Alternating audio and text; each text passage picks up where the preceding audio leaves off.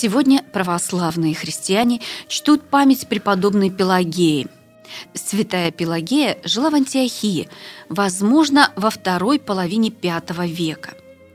Предаваясь порочным удовольствиям и танцам, она носила тогда имя Маргарита и была самой известной блудницей этого огромного города – Нечестивой жизнью она стяжала большое состояние, которое использовала лишь для украшения тела дорогими нарядами и умощения себя благовониями, чтобы завлекать новые жертвы в свои сети.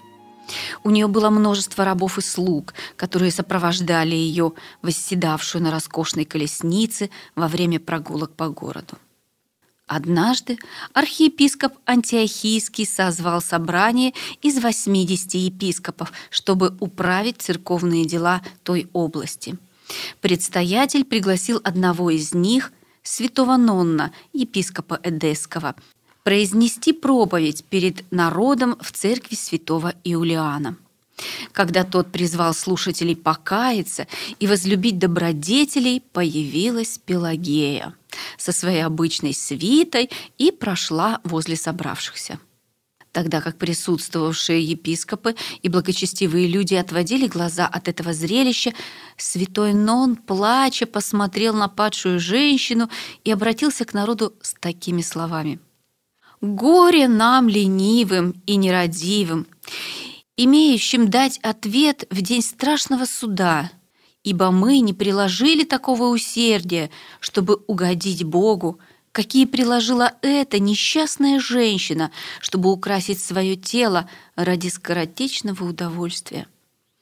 И он провел остаток дня, оплакивая собственную судьбу и пламенно моля Господа обратить к вере блудницу. На другой день Пелагея находилась среди присутствующих, когда Нон толковал Святое Евангелие во время божественной литургии. Слова епископа о последнем суде и вечных муках ада проникли в сердце молодой женщины, словно острый меч, и пробудили в ней единственно истинную любовь – любовь к небесному жениху. Возвратившись в свой дворец – она написала епископу, прося Нона не погнушаться ее нечистотой, если он воистину ученик того, кто пришел призвать неправедных, но грешных к покаянию, и просила принять ее. Епископ отвечал, что если она действительно решила раскаяться, то должна появиться в церкви перед всем клиром и народом, чтобы исповедоваться в прегрешениях. Пелагея воспользовалась этим случаем и устремилась в церковь. Позабыв о прежних кичливости и гордыне, она пала на колени у ног епископа и умоляла возродить ее к божественной жизни святым крещением, чтобы демон и привычка не возвратили ее вновь к недостойной жизни.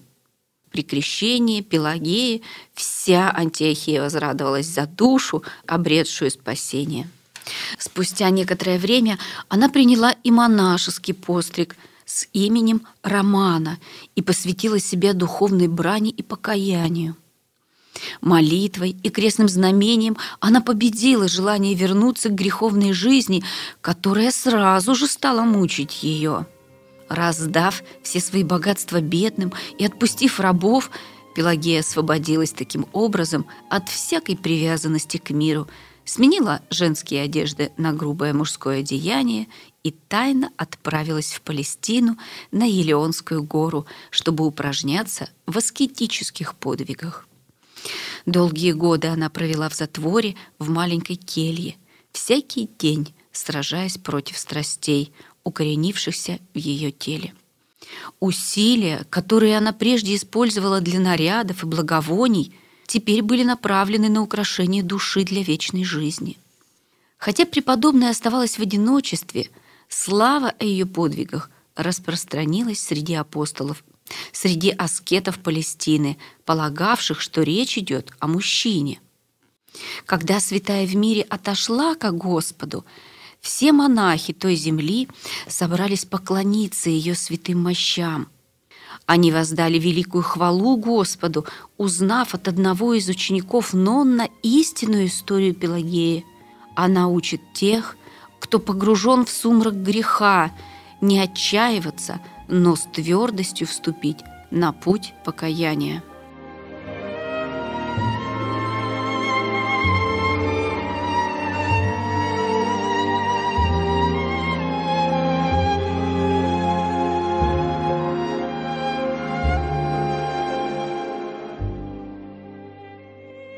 Сегодня православные христиане чтут память преподобного Досифея Верхнеостровского.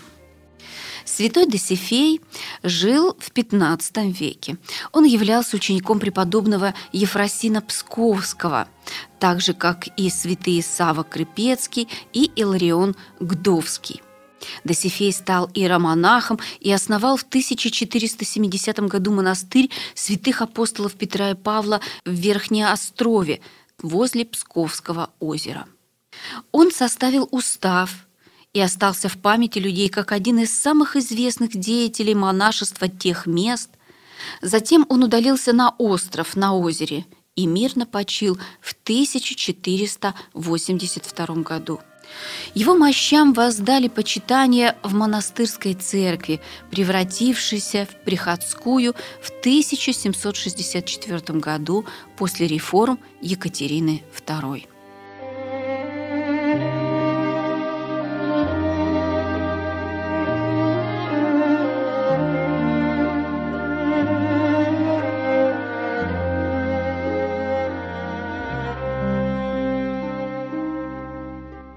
Сегодня православные христиане чтут память преподобного Трифона Вятского. Святой Трифон жил на рубеже XVI-XVII веков. Он был младшим сыном богатого архангельского крестьянина. Преподобный с юности стремился к иноческой жизни. Услышав в храме слова кто принимает на себя иноческий образ, того Господь причисляет к своим избранным. Святой тайно оставил родительский дом и пришел сначала в Великий Устюг, а затем принял постриг в Пыскорском монастыре Пермской губернии. Когда он тяжело заболел, ему явился святитель Николай и, исцелив, укрепил в подвиге. С этого времени Трифон стал подвязаться еще усерднее и получил от Бога дар чудотворения. Некоторые из братьев позавидовали славе преподобного. Тогда блаженный, чтобы избежать раздоров, удалился в пустынные места на реке Мулянки, где теперь расположен город Пермь. Здесь он много потрудился над обращением ко Христу язычников-остяков. Через некоторое время святой вернулся в монастырь, и здесь по его молитвам продолжали совершаться чудеса. Когда благодаря Трифону вновь забили пересохшие ключи, его слава чудотворца настолько выросла, что он уже окончательно покинул эту обитель. В 1580 году он пришел в Вятку. В этом городе преподобный основал Успенский монастырь и был возведен в сан архимандрита. Будучи строгим подвижником, он носил на теле власеницу и тяжелые вериги. Душа старца жаждала просвещения заблудших светом Христовой веры. Этому святому делу он отдавал все свои силы. Преподобный Трифон, заботясь о благе монастыря, иногда ради этого ездил в Москву и Казань.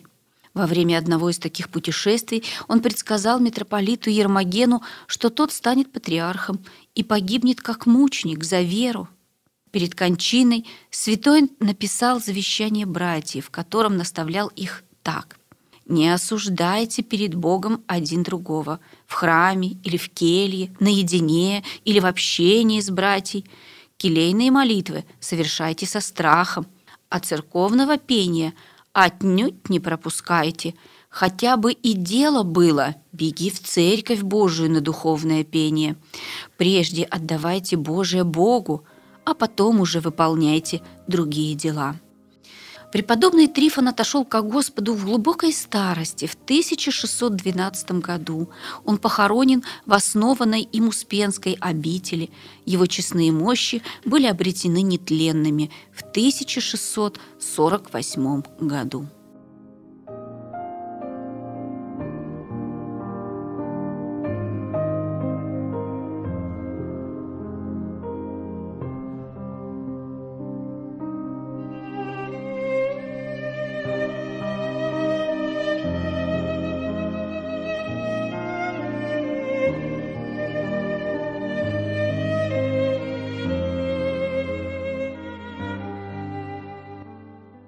Сегодня православные христиане чтут память преподобной Таисии. Святая Таисия жила в Александрии в IV веке. Когда ей исполнилось 17 лет, мать отправила ее в блудилище, где необычайная красота девушки разжигала страсть в сердцах всех, кто ее видел. Таисия долгие годы вела нечестивый образ жизни и скопила огромное состояние. Преподобный Серапион Синдонит услышал о грешнице Таисии и был послан Богом обратить ее к вере. Он облачился в воинские одежды и, явившись к блуднице, дал ей золотую монету. Затем святой прошел с ней в комнату и сказал, что вначале хочет побеседовать некоторое время. Он показал Таисии святые монашеские одежды, которые скрывал под туникой, и объяснил истинную причину своего прихода. Молодая женщина не осталась равнодушной к всемогуществу Бога и вечной каре, уготованной им для грешников. Внимая святому монаху, она воспрянула от оцепенения, в которое была погружена страстью ее совесть. Святой Серапион добавил, что Бог также бесконечно милосерден и ожидает от грешников раскаяния, чтобы с радостью принять их на небеса. И вот тогда счастливая Таисия бросилась к ногам Серапиона и просила подождать ее в течение одного часа, после чего она последует за ним и сделает все ради обращения на путь покаяния. Таисия устремилась на главную площадь города и прилюдно сожгла свои наряды, дорогие украшения и прочие вещи, восклицая «Придите все, кто участвовал в моем нечестии, и посмотрите, как я предаю огню то, что приобрела развратом, дабы впредь предаваться покаянию». Потом она возвратилась к Серпиону, и он отвел ее в женский монастырь, Преподобный велел Таисии оставаться там столько времени, сколько укажет Бог. Велел пребывать в затворной келье, вкушая пищу не более одного раза в два дня и всякий час проливая слезы и стенания, дабы получить прощение. Вот так Таисия прожила три года, вызывая своим усердием восхищение всех монахинь. Видя такое покаяние, преподобный Серапион направился в монастырь к святому Антонию Великому, чтобы спросить у него, а принял ли Бог раскаяние бывшей блудницы. Преподобный Антоний и его ученики провели целую ночь в молитве и получили видение, из которого узнали, что Таисия признана достойной божественного милосердия. Возвратившись в женский монастырь, Серапион вывел святую из кельи, хотя она считала себя недостойной и желала остаться там до конца своих дней, вызывая к Господу о помиловании.